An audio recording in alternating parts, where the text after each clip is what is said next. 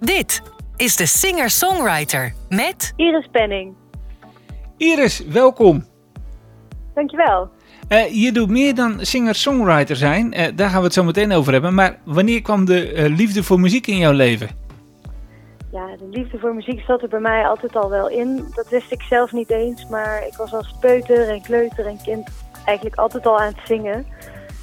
gekke liedjes aan het bedenken achter in de auto. Fonetisch Engels aan het meebrabbelen mee met de liedjes die aanstonden op de radio. Dus ja, dat zat er wel in. Maar uh, op mijn dertiende begon ik met liedjes schrijven zelf. Ja, en, en wat voor liedjes waren dat dan? Nou, ik had toen uh, een uh, mini pianolesje gekregen van mijn broer. Had een keyboard op zijn kamer staan. En daarmee schreef ik dan hele dramatische, Engelstalige, puberale liedjes. en, en, en, wat zijn puberale liedjes? gewoon van die hele, hele overdreven teksten schreef ik. Uh, ik weet ze eigenlijk ook niet meer. Nee. Het was een jaar, het was een jaar later. Ja, gewoon heel dramatisch en, en ook de liefde. En wat daar niks van af wist natuurlijk. En, het zware leven van een puber. Ja, het waren wel mijn eigen liedjes. Dus ik was er wel trots op. En, uh, maar op mijn veertiende kreeg ik een gitaar van mijn vader. En toen begon het echt eigenlijk. Ja. Eh, kom je uit een muzikaal nest? Eigenlijk wel, alleen dat is niet, uh, het is niet zo dat mijn ouders de hele dag muziek maken of überhaupt muziek maken. Maar mijn moeder, die loopt altijd zingen rond, dus die liep in huis altijd te zingen. En dat helpt natuurlijk wel. En mijn vader die speelde wel een beetje gitaar, maar dat deed hij eigenlijk nooit. Nee. maar hij heeft mij wel zijn gitaar gegeven na verloop van tijd. Dus dat heeft me wel uh, gestimuleerd. En mijn broer speelde piano. Ah, oké. En eh, speel je zelf ook iets dan, dan alleen die uh, gitaar? Ik speel, uh, nee ja, ik, ik ben begonnen met piano, maar dat was niet mijn instrument. Nee. Dus gitaar is wel echt uh, mijn dingetje, maar, maar vooral ben ik natuurlijk schrijver en zangeres. Ja, maar goed, je, je komt uit je puberteit, dan ga je wat meer knutselen aan je muziek. Wat voor nummers ging je toen maken? Nou, ik heb na verloop van tijd, um, nou sowieso werden mijn liedjes minder dramatisch. en kregen ze wat meer echte, echte lading en, en, en, en oprechtere thematiek. Omdat ik gewoon ook wist wie ik was, dus wat ik wou vertellen. Um, maar ik denk in 2012 ben ik overgeschakeld naar Nederlandstalig. Oké. Okay. Toen was ik, uh, ik weet, uh, hoe oud was ik toen? Nou ja, goed, 19. Ja, 19. En toen uh, ben ik echt begonnen met de stijl die ik nu maak, poëtische pop heet het. Ja. Uh, ik, ik, ik, ik, ga even wat uh, draaien voor de mensen die uh, niet weten wat poëtische pop is. Ik, ik heb een nummer gekozen van je die heet Mag ik iets vragen? Oh, heel oud is dat. Ja, dat is al oud. Leuk. Ja, daar, daar gaan we mee beginnen met een oud nummer van je. Leuk. Waarom ben je nou stil? Waarom ben je nou stil? Wat wil je zeggen? Waarom zeg je me niet wat je wil? Waarom doe je nou zo? Waarom doe je nou zo? Wie gaat het vragen? Wat wil je dat ik doe? Waarom ben je nou stil? Waarom ben ik zo stil? Misschien dat je hetzelfde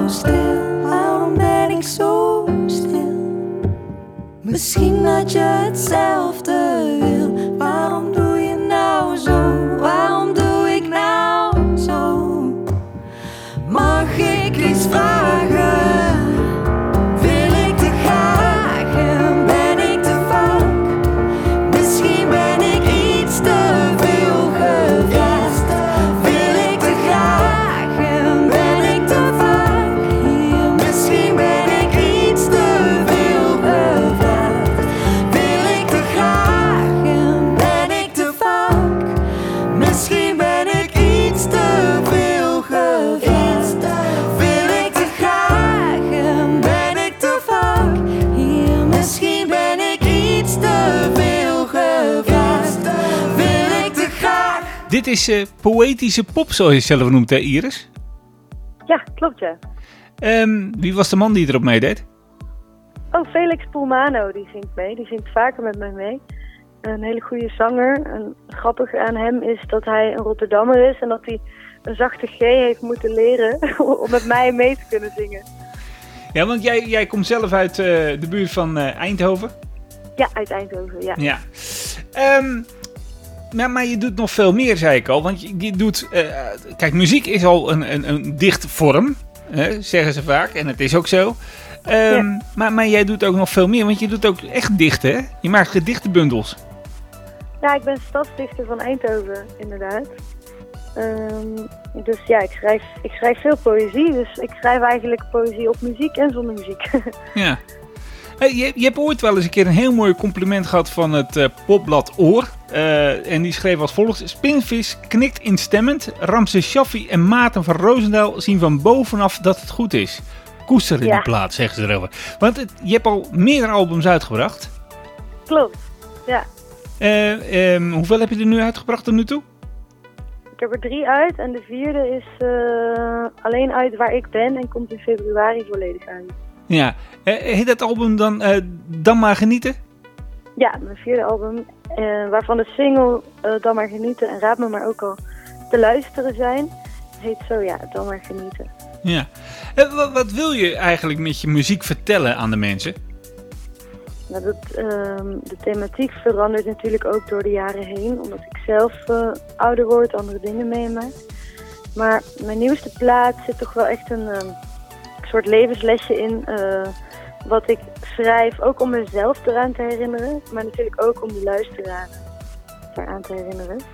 Ehm, een inspiratiebron is dat helaas in december ben ik mijn vader verloren. En ik heb toch een heel vrolijke plaat eigenlijk kunnen schrijven. Er zit ook al wat woede in. En het gaat ook niet alleen maar over mijn vader.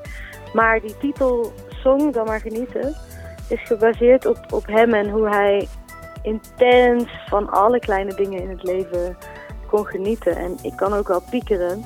Ja. En als je dan iemand verliest, dan, dan word je er weer aan herinnerd hoe, hoe kwetsbaar het leven is. En, en dat ik hier nu ben en dat ik ervan mag proberen te genieten. Dus ik heb eigenlijk een heel, naar aanleiding van een heel verdrietige gebeurtenis, heb ik eigenlijk een heel vrolijk lied kunnen schrijven. Wat ik zelf wel ehm, fijne uitkomst vond. Is is het dan ook eh, in, je, in je muziek, en je zegt het is best wel een vrolijk nummer ge- geworden, eh, is het dan ook zo dat je dan op die manier, op een vrolijke manier afscheid neemt van je vader? Nou, er zit ook op eh, het nummer wat in december uitkomt, is, is dan weer wel een eh, verdrietig lied. ik denk dat ik alle... Je hoort op, op een album, eh, op mijn album hoor je al mijn emoties. Dus ehm, ik, ik heb een, een vrolijk lied, ik kan maar genieten, wat echt heel liefdevol is en fijn. En wat ook gewoon kan voelen als een wat simpeler amazing liedje, terwijl het eigenlijk stiekem veel meer diepgang heeft Ja. heb ik ook, ook een heel verdrietig nummer, wat echt gaat over, ja, hier blijft het bij, er komen geen herinneringen bij.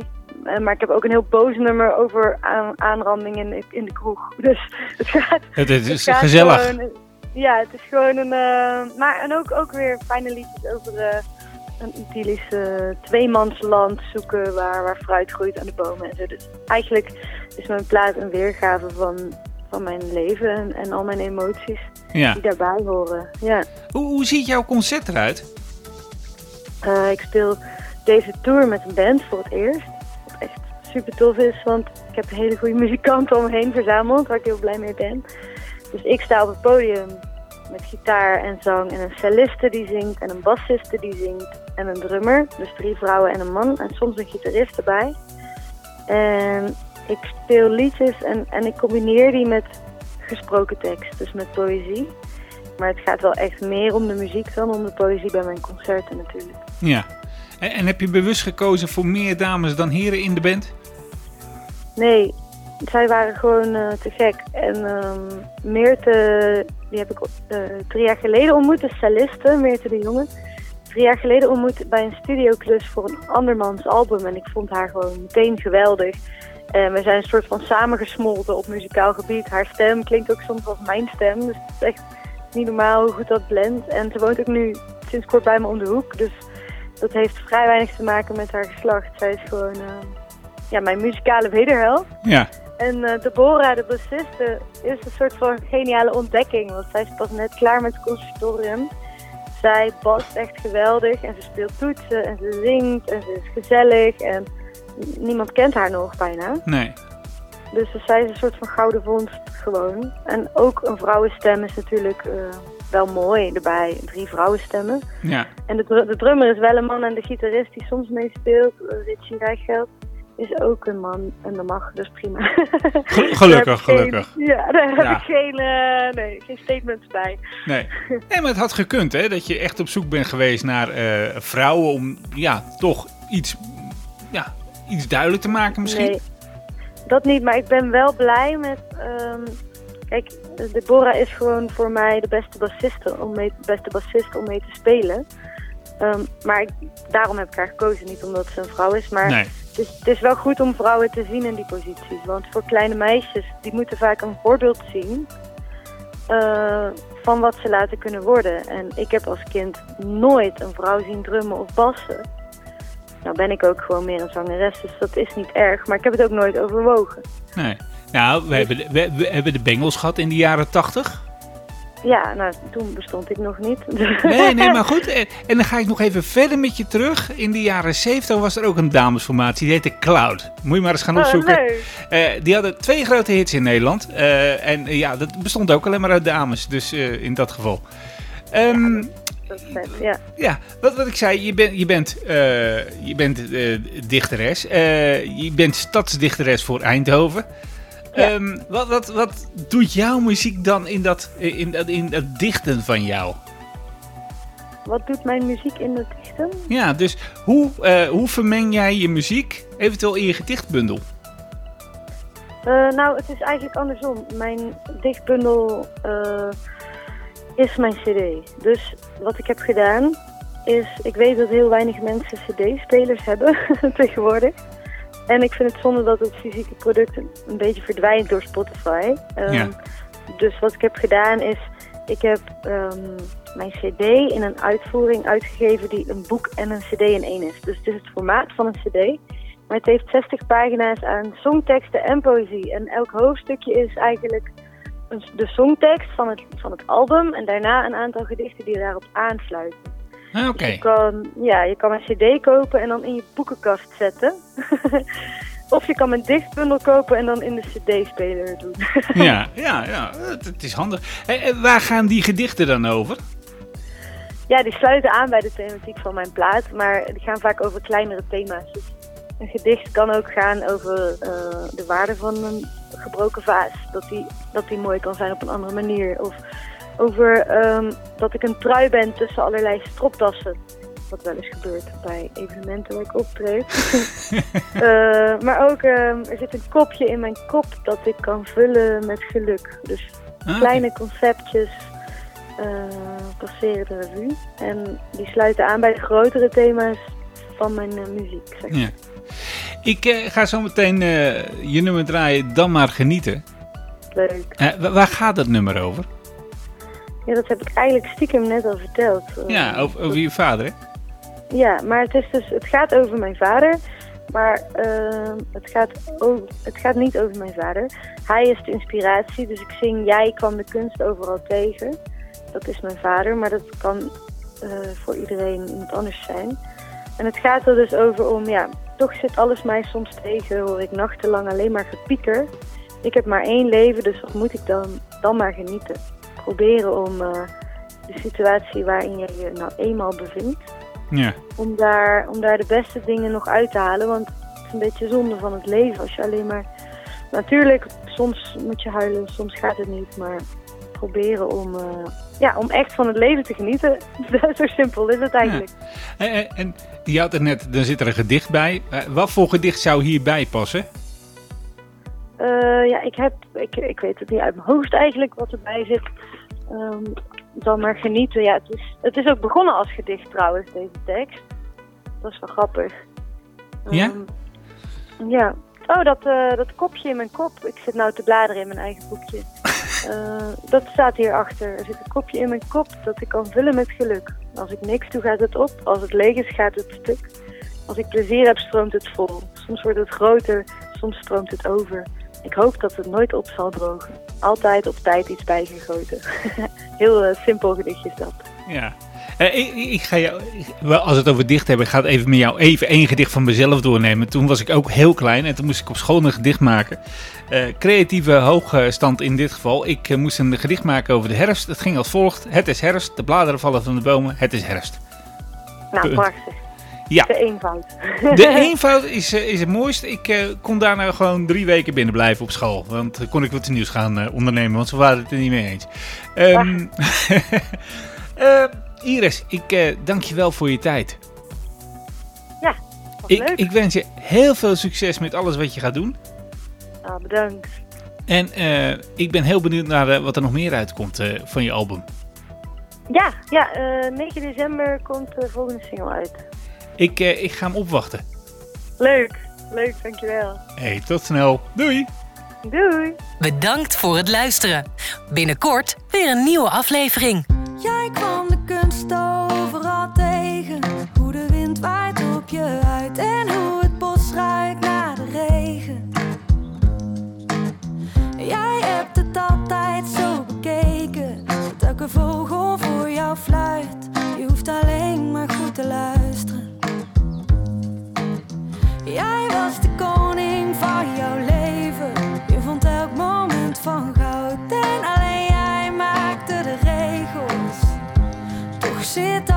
Mij soms tegen. Hoe ik nachtenlang alleen maar gepieken.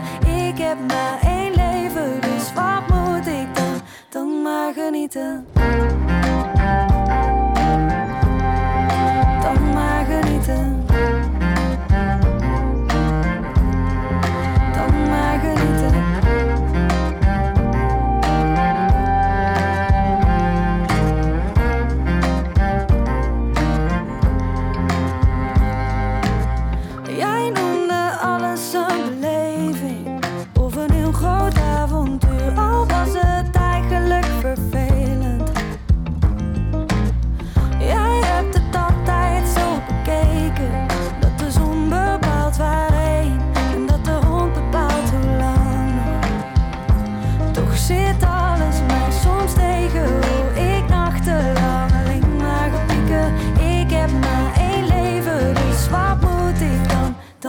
Dan maar genieten.